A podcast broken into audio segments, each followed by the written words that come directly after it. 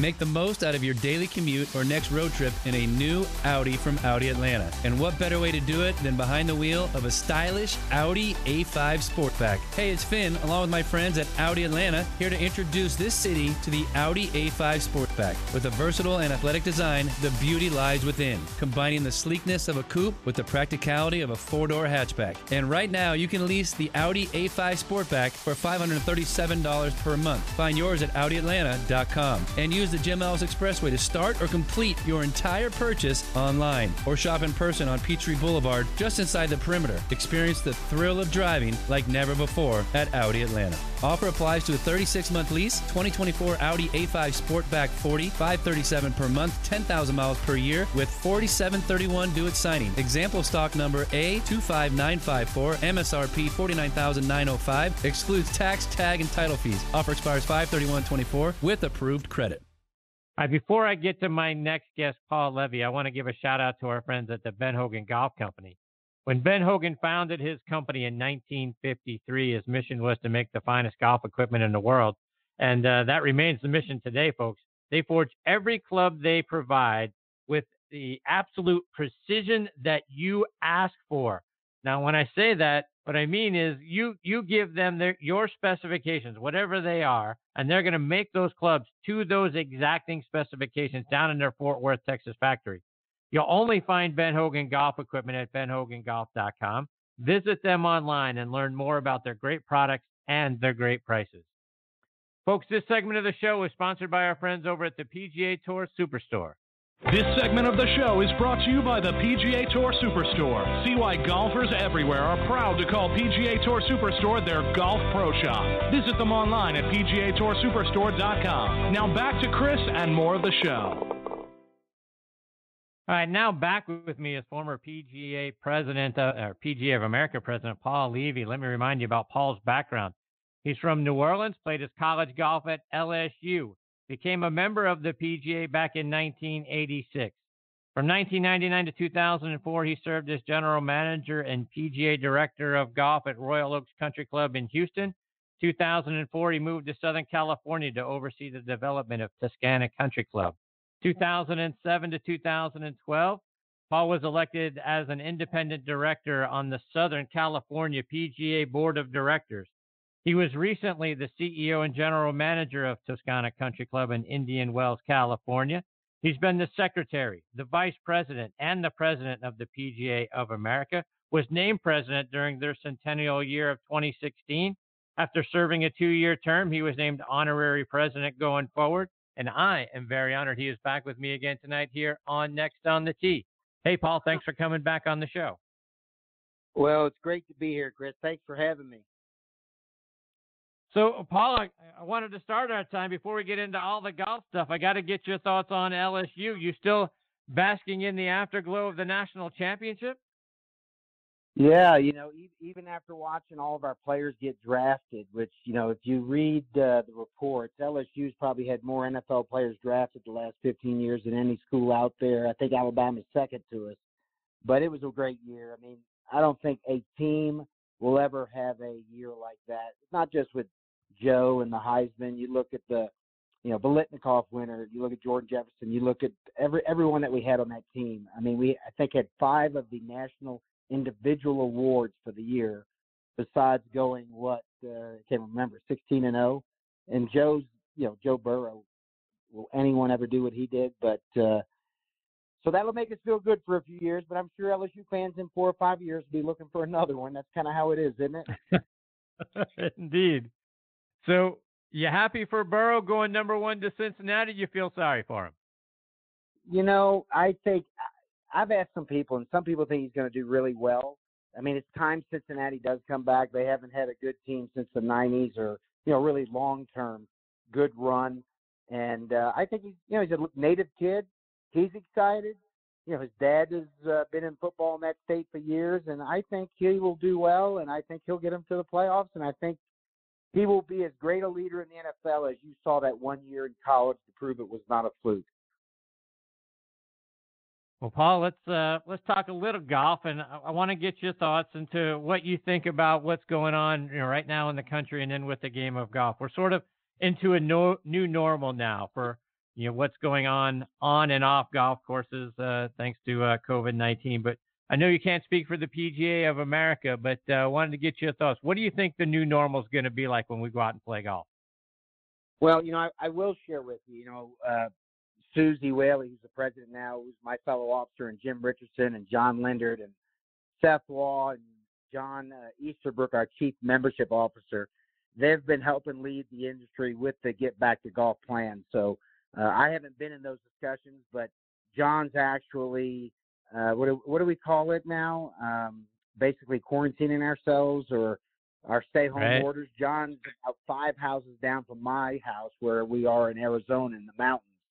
So I speak to him, and I know that the plan they've worked real hard on, I think, was being released to the world today. It was released to our members Friday, and it's very comprehensive. And John told me that one of the things the CDC people said, and I think it's interesting that the PGA, along with the GCSA and everyone that did this plan and worked on it, this was an industry plan that they actually got the CDC to sign off on it. And one of the comments that John had shared with me is that when we say, when are we going to get back to normal, we might never get back to what we knew as normal. And, some of the things are here for a while. I've played golf twice in the last 10 days, and the cup's upside down. You feel like you got to hit the putt a lot easier than you might normally. There's no hitting the back of the cup, but it's great to be out playing golf. But, yeah, we're going to deal with, when you go to our club, we used to reach in the box and grab tees. Now they have 5 tees in a plastic bag with a pencil, with a scorecard. The bathroom detail is totally different. Those things are here to stay, and it's things that we got to do to keep everyone healthy and safe. But it's great to see people back playing golf. I think I read today that over 80% of facilities are now back playing, which we were at, 45% just a couple weeks ago. What do you think about what it's going to be like on the tour? Are we going to see fans at tournaments? Do you think everything that goes into a tournament, because it's not just the social distancing of fans as we walk around the golf course. I mean, as you sort of alluded to a moment ago, there's a lot to think about.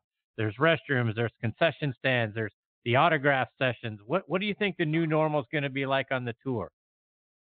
Well, I think golf's got a chance to get back quicker than other sports because you're not like playing basketball or football where everyone's sweating on each other. But, yeah, we're not going to see fans, it sounds like, for a while. I mean, I'm not part of any discussions to that level. I read everything every day.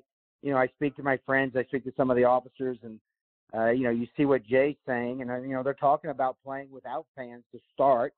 They've talked about, could there be major championships without fans? Like you talk about Augusta, how can you – Augusta won't be the same. I've got to go the last 7 years and be a rules official as part of my duties being an officer, and I just don't see Augusta without fans. But we have to accept this new normal. I think as the tour progresses, hopefully they'll get back to where fans are part of the process. And let's face it, we don't know what's going to happen. We don't know if this virus is going to die out. I mean, we don't know. I mean, if you watch TV every day, and depending on what channel you watch, you wonder if these people are reporting the same world. It's so crazy to your point, and to your point about a patronless Masters not being the same. Eric Johnson and I in the last segment we were talking about that, and we were also talking about a Ryder Cup with no fans. Could we see a Ryder Cup, a fanless Ryder Cup, or do you think that the tour may come up with some other ideas for how they want to handle that? Well, obviously the Ryder Cup's not a tour decision. Remember, that's a PGA of America decision. The Ryder Cup is owned in America, our 50%, by the PGA of America wholly. Although we have a great relationship with the tour. I mean, Seth Waugh, our CEO, and Jay Monahan.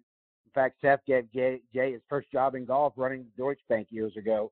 They get along great. They have a great relationship. We get along better with the tour than we ever have in my 35 years as a PGA member. But that decision for the Ryder Cup will be up to the PGA of America. And then across the pond, you have Ryder Cup Europe. It's going to be a tough decision. Would I like to see a Ryder Cup without fans?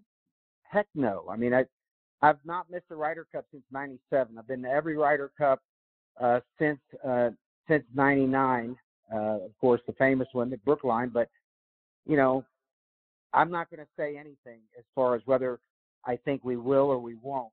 There's a lot of factors that go in, as you know. I mean, you look at the British Open, and when they decided not to play the Open, and I know the insurance that some of these associations have on these events, well, it's big business. I mean, you know, you lose a major championship, the TV dollars that go with it. I know how important that is to our PGA of America members, because we use all of the money that comes in off of our championships. It's what drives our day-to-day programming. It drives, you know, things like PGA Junior League Golf. It drives what we do in PGA Reach. It drives the day-to-day education for our members who are the working men and women out there at the green grass level giving golf lessons like Eric and running golf facilities. I'm keeping my fingers crossed. I'm hoping somehow, some way, we'll be in Wisconsin come December with some kind of fans. We'll just see. I really can't give you an opinion whether it'll happen or not. There's just so many moving parts, and I wouldn't want to speak out of turn for my officers for the PGA, who really, that's their position to speak for the association. But in my heart, I want to see fans, and I want to see a Ryder Cup come September. It's the greatest golf event in the world. Agreed.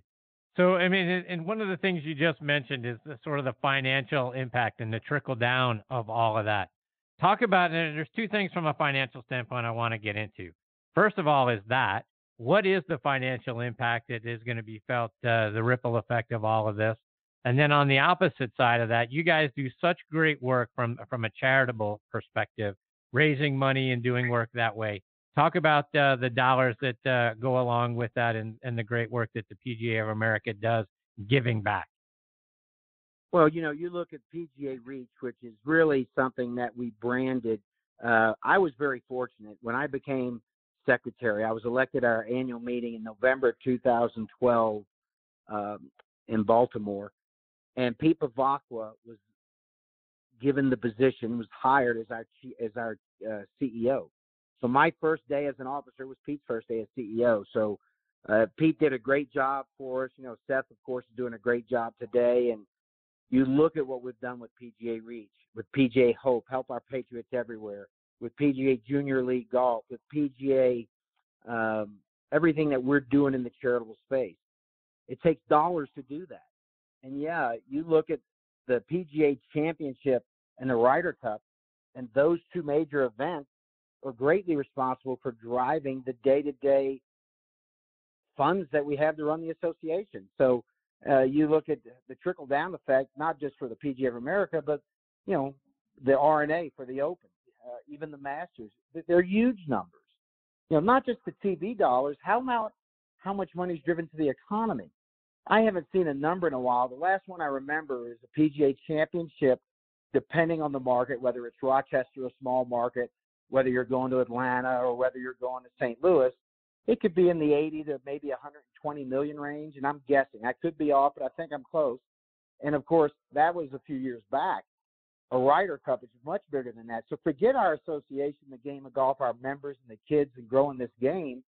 Think about what doesn't happen in that local community when you have a major championship. It's like losing a Super Bowl. So let's go the opposite route.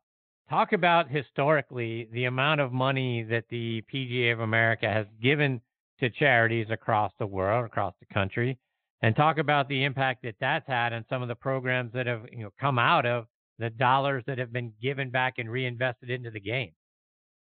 Well, you know, the first thing I always like to say, and we did a study, I want to say it was my first year as president, about how much money, and of course, you know, the PGA is great. Is that they prepare us for speaking events and engagements. You always have kind of the current numbers. So I don't want to spout any numbers off my head because I haven't seen any in a while. But the billions of dollars that are raised just from the game of golf. So that's not necessarily, let's say, a PGA Championship or a New Orleans Open or a whatever tour event, the AT&T, the money in the locale. It's my good friend Casey Brozak, who I spoke to today, who's the director of golf at a club in Naples. It's the two or three events they do at his club for charity that maybe raise $100,000 or $50,000. You multiply all of those events for the game of golf, of which most of those facilities are led by a PGA professional. And you look at the dollars that go into charity. So it's not just the game. A lot of time those dollars are going to the local cancer society or to the halfway house for people that are trying to turn their life around, and all of the impact of all of that. You know, we're not having any of that money right now. But on the other hand, as far as tying it back to your question, the dollars that not just the PGA of America, the game of golf have given to charity, I don't think there's a sport that can compete, and I think that's documented, that does more for the good of the community, and not just the game of golf, but just for people in general. So, yeah, that's all going to take a hit. It's unfortunate. And but I really have faith, and I'm bullish in America. I'm one of those guys that I believe in America. I think that I believe in our stock market. I believe in our economy. I believe in our government. And I think that we're going to come back stronger than ever, and I think we'll get through this. And, you know, right now it's hard. Paul, talk about the other great things that you're involved with now. I know you're doing some other great work. Update us on what you're doing and what you're getting involved with now that you're away from the PGA of America. Well, you know, I worked for, I worked in a golf shop. We're at a green grass facility and running clubs, you know, being a director of golf, a general manager. Then with Sunrise, I always was the GM and CEO of one of our clubs, and then also was the president of our hospitality and golf division, overseeing our properties in the Southwest. So I did that for like 35 years. And then when I became president of the PGA, it was time for me to leave Sunrise. But we had developed, I think, 8 properties from scratch in my time that I was a part of. And then we would turn the clubs over to the members or sell them to a third party. So when I was vice president, we were down to just one facility, Toscana. And, you know, the gentleman I worked for, we weren't doing new projects. And so it was time for me to enjoy being president. And I really wanted to do something else. I'm an entrepreneur at spirit and at heart. You know, it's like any of the great teaching pros. They're entrepreneurs.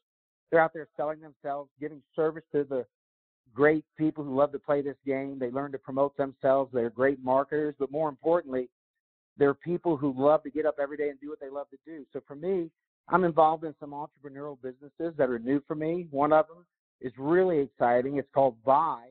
It's basically in the sports philanthropy world. We hope to be the Uber to what Uber was in transportation in the sports philanthropy world, where we can take normal fundraising events that would raise linear dollars, so to speak. You know, you have a campaign where, you know, it's people do GoFundMe. You go to a GoFundMe page and you donate $1. We've created a platform and a software, and actually are right now in the process of getting the patent, where we can uniquely take that $1 and let's just say turn it into a higher multiple of that than you would get in a linear fundraising operation. So it's very exciting, very centered around golf. We intend to have a World Charity Golf Championship with it. It's an organization that I'm a part owner in, and I'm very excited. And then I'm also involved in a couple other entrepreneurial opportunities. You know, I'll be 60 this year, so I'm not getting any younger. And, you know, my wife and I just bought a house in the mountains, and we kind of want to live where we want to live, and it's that time of my life to enjoy it. So, Paul, for all of our listeners that want to stay up to date with Vi, and it's V as in Victor, I-E, so Vi, they want to stay up to date with that and some of the other things you're doing. Is there a way that we can do that, whether it's online or on social media? You know, obviously anyone can reach out to me through email. My email is still my PGA email, Levy, L-E-V-Y, at pgahq.com. With the other businesses I have, one of them is if you're familiar with Boardroom Magazine in the club industry, John Finaro is the editor and owner, and they have Distinguished Clubs of America. We're creating distinguished golf destinations so that we're qualifying and certifying the top resorts and daily golf courses in America. So I use my one PGA email for everything. Social media-wise, I guess I'm not as much of the social media buff as maybe that younger generation below me, but love to hear from anyone if I can help somebody. Vi, people are going to hear about it soon. We don't have a strong website presence right now. We're right now getting the patent pending, and we're hoping that in the next 2 weeks we're going to be ready to rock and roll, and then we hope that millions of not just Americans but millions of people around the world understand that we've created a business at the end of the day does one great thing, raises money for people who need help. That's fantastic. Paul, I can't thank you enough for taking time out of your busy schedule to come back and be a part of the show. Always enjoy spending time with you. I hope when everything starts to get up and running, you'll come back and share some more of that information with us. Well, you enjoy hot Atlanta there. I think, is that where you are in Atlanta? That's right. Well, get you some golf in. I know that we've got golf courses open up, and I look forward to being back on. And to all your listeners out there, just try to get back on the golf course and play a little golf. There you go. Paul, take care. Stay safe. All the best to you and your family. Look forward to catching up soon. Thank you, Chris. See you, Paul. That's a great Paul Levy. L-E-V-Y is the spelling of his last name. And the company, again, is Vi, V as in victory, I-E. So let's keep our eyes on Google on that. And then as he gets things going and helping people out, which is fantastic, obviously, want to get him back on the show and update us for how things are going and then how the rest of us can potentially get involved and help out as well. Paul's fantastic. Look forward to catching up with him soon.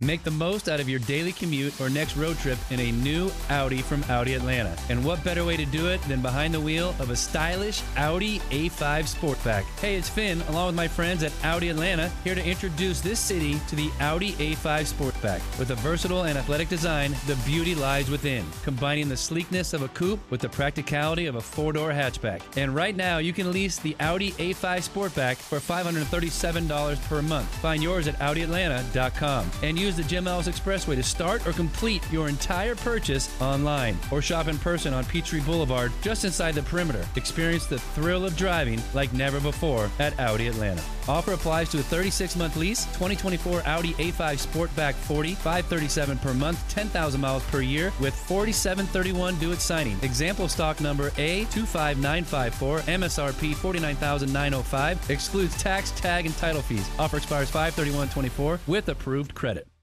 Have you thought about securing your hard-earned assets? Do you have concerns about the future? Protecting assets is crucial, and that's where Nelson Eldercare Law excels.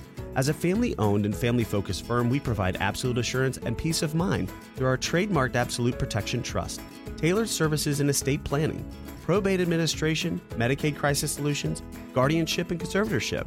Our goal is to exceed your expectations and empower informed decisions. Visit NelsonElderCareLaw.com for asset protection and peace of mind. Right now, American heroes are in some of the most dangerous places on Earth, risking their lives to protect our freedom. But there are a forgotten group of heroes here at home. They face fear, loneliness, and despair, the ever-present threat of losing a loved one. These are the brave sons and daughters of the U.S. military, and they are heroes too.